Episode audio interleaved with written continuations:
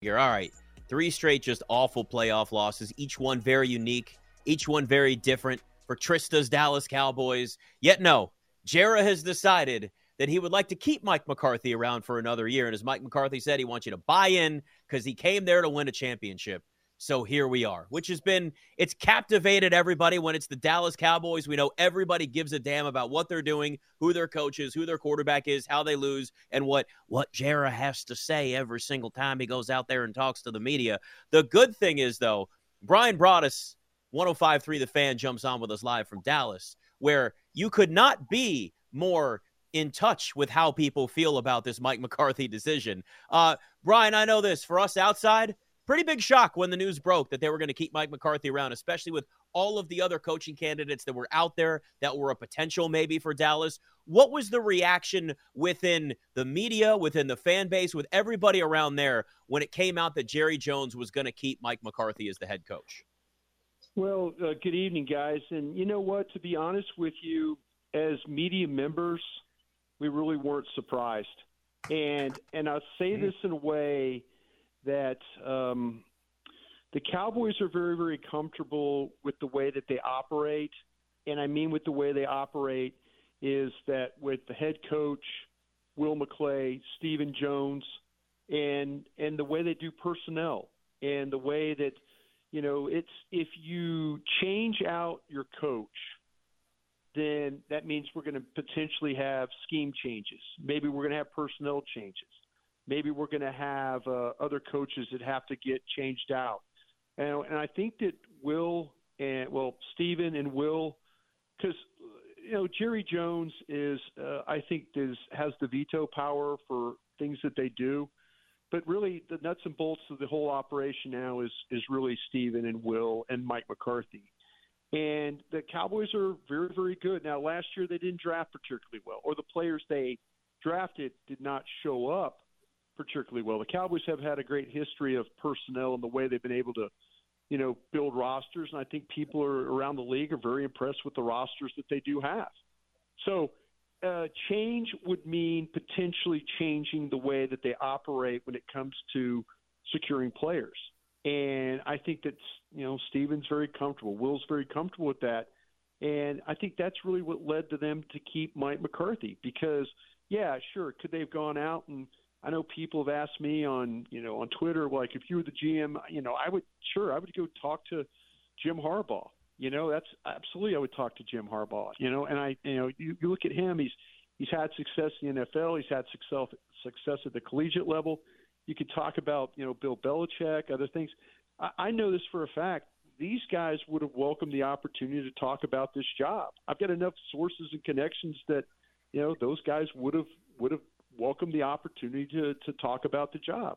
They didn't get the opportunity to because I think the front office really doesn't want to upset the way that they operate right now because they think it's a very, very successful way of drafting players, signing your own players, and then figuring it out from there. Unfortunately, it hasn't turned into playoff success. Regular season success, it sure has the last three years. Yeah, and to turn that into playoff success because again, I mean they were eight eight zero, oh, perfect, uh, you know, at home this season again. And sure. um, when you look at the on the field stuff, though, right? Like the defensive side of the ball, number one in pass rush win rate. They could get after the quarterback. We know that that's what Dan Quinn does. They're super aggressive, but the pass defense really struggled. The run defense really struggled. And then on the offensive side of the ball, you know, I don't think they had the personnel, like which is crazy to say because they were one of the higher scoring teams in the league. But Mike McCarthy, when they moved on from Kellen Moore, said they wanted to run the ball more. And right, they just right. weren't able to do that because Tony Pollard didn't look like an every down back, or maybe it was the scheme.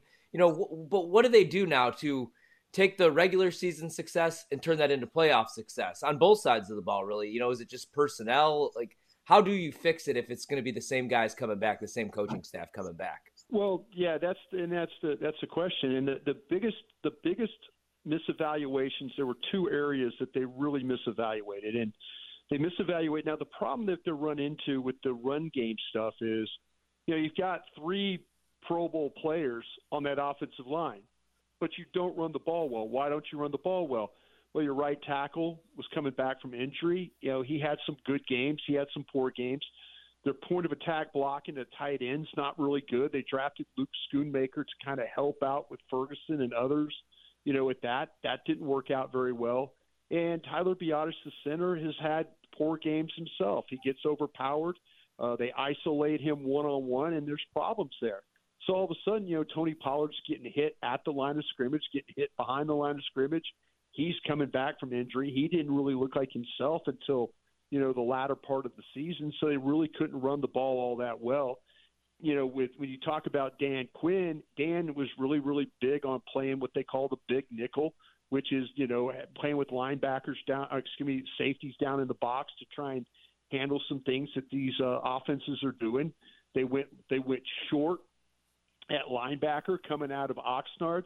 And then all of a sudden, they lose Overshown, their draft pick, who looked very promising in preseason. They lose uh, Leighton Vander Esch. So now all of a sudden, you're playing with 212 pound linebackers, you know, and they're trying to deal with the run, and they can't do that. And so, yeah, it was a lot of things that they, you know, the, the, those two main things. You run the ball, you can't. You try and stop the run, you can't.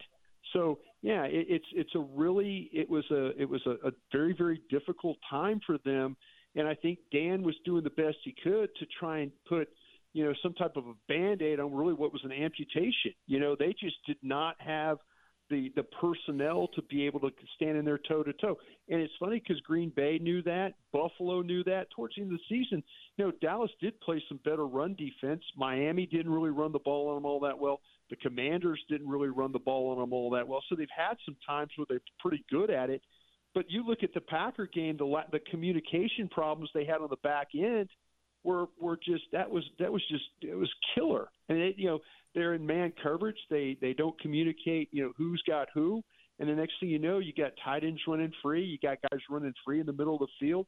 You got three guys running after one guy. Nobody in the middle of the field to take the crosser. So yeah, there, there was there was times where you know this team just you know the penalties.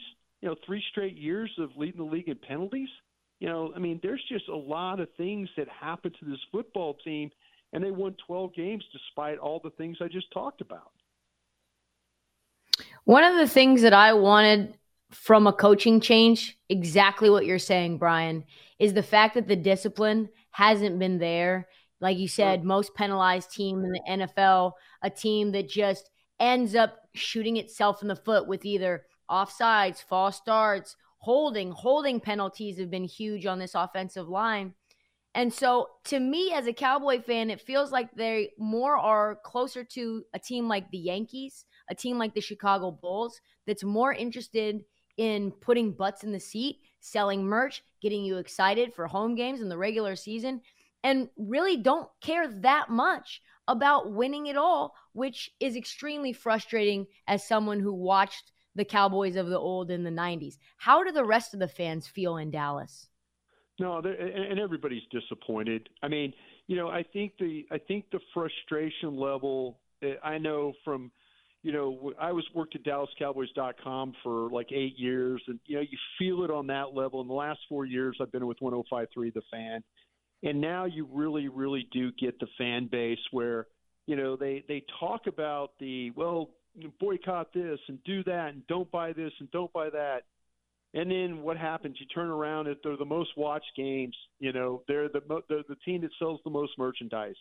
You know, we all talk a really really big game, but when it really comes down to it, but I do believe we're starting to see where now the fan base is like, it, it doesn't it just doesn't matter. It just doesn't matter. And i mean doesn't matter about the team but it just you know they're they're they're just they're total buy-in. I think that's why mccarthy said what he did you know, about buying in because there's people you know around the world that are like i'm i can't buy in anymore. I can't put my emotions into this. You know i can't uh i can't cheer for something that i know at the end of the day is going to come into a massive thud. And I I I I can totally understand the fan base. You know, the regular season is you know, it's it is what it is, and then you get in the playoffs and it looks like a completely different team playing football. So I, I can totally understand it, but I think we're starting to see the fan base is, is a little bit more detached than say the past years. So let's look forward now, Bryan.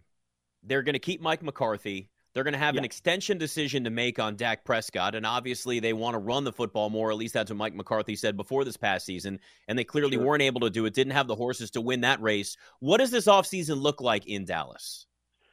Well, there's people that believe, and we'll see. There's people that believe within the organization that we might see an aggressive approach to Dallas in free agency.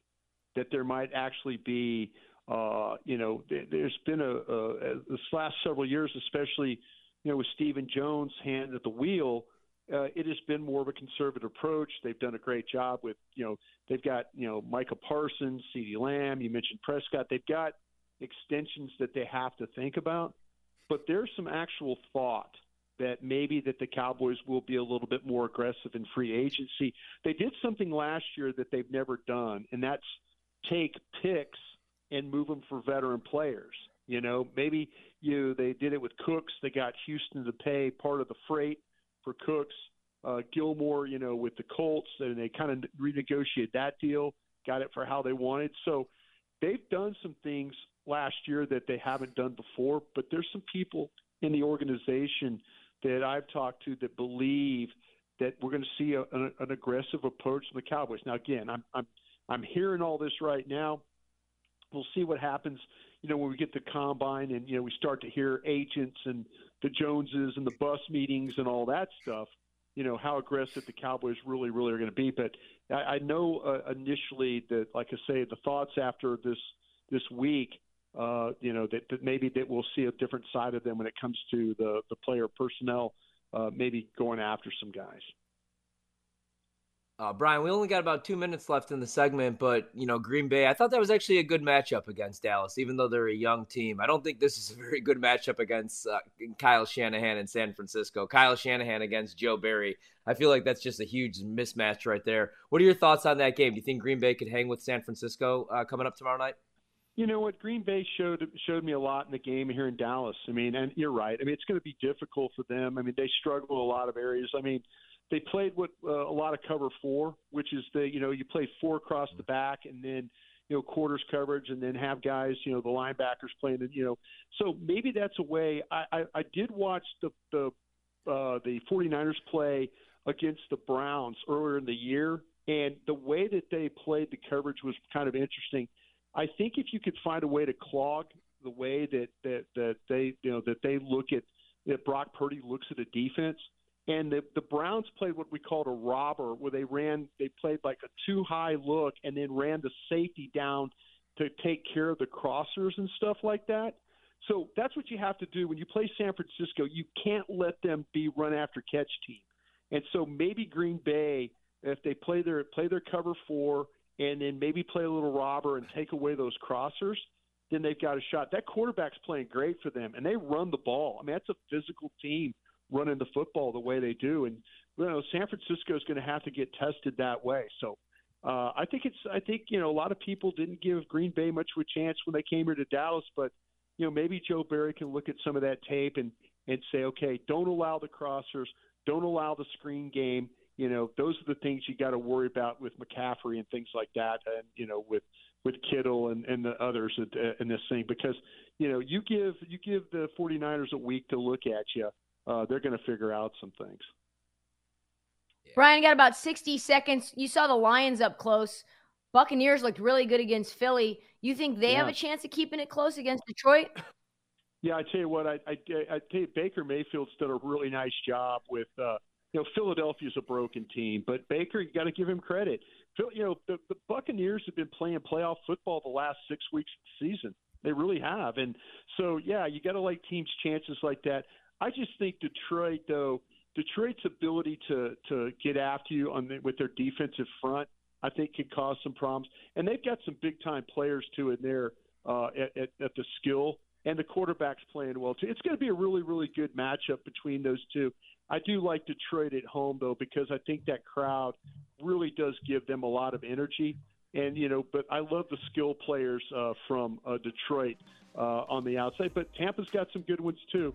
I think Tampa's just, uh, uh, excuse me, Detroit's just a little bit better when it's going to have to be coming to converting third downs in this game.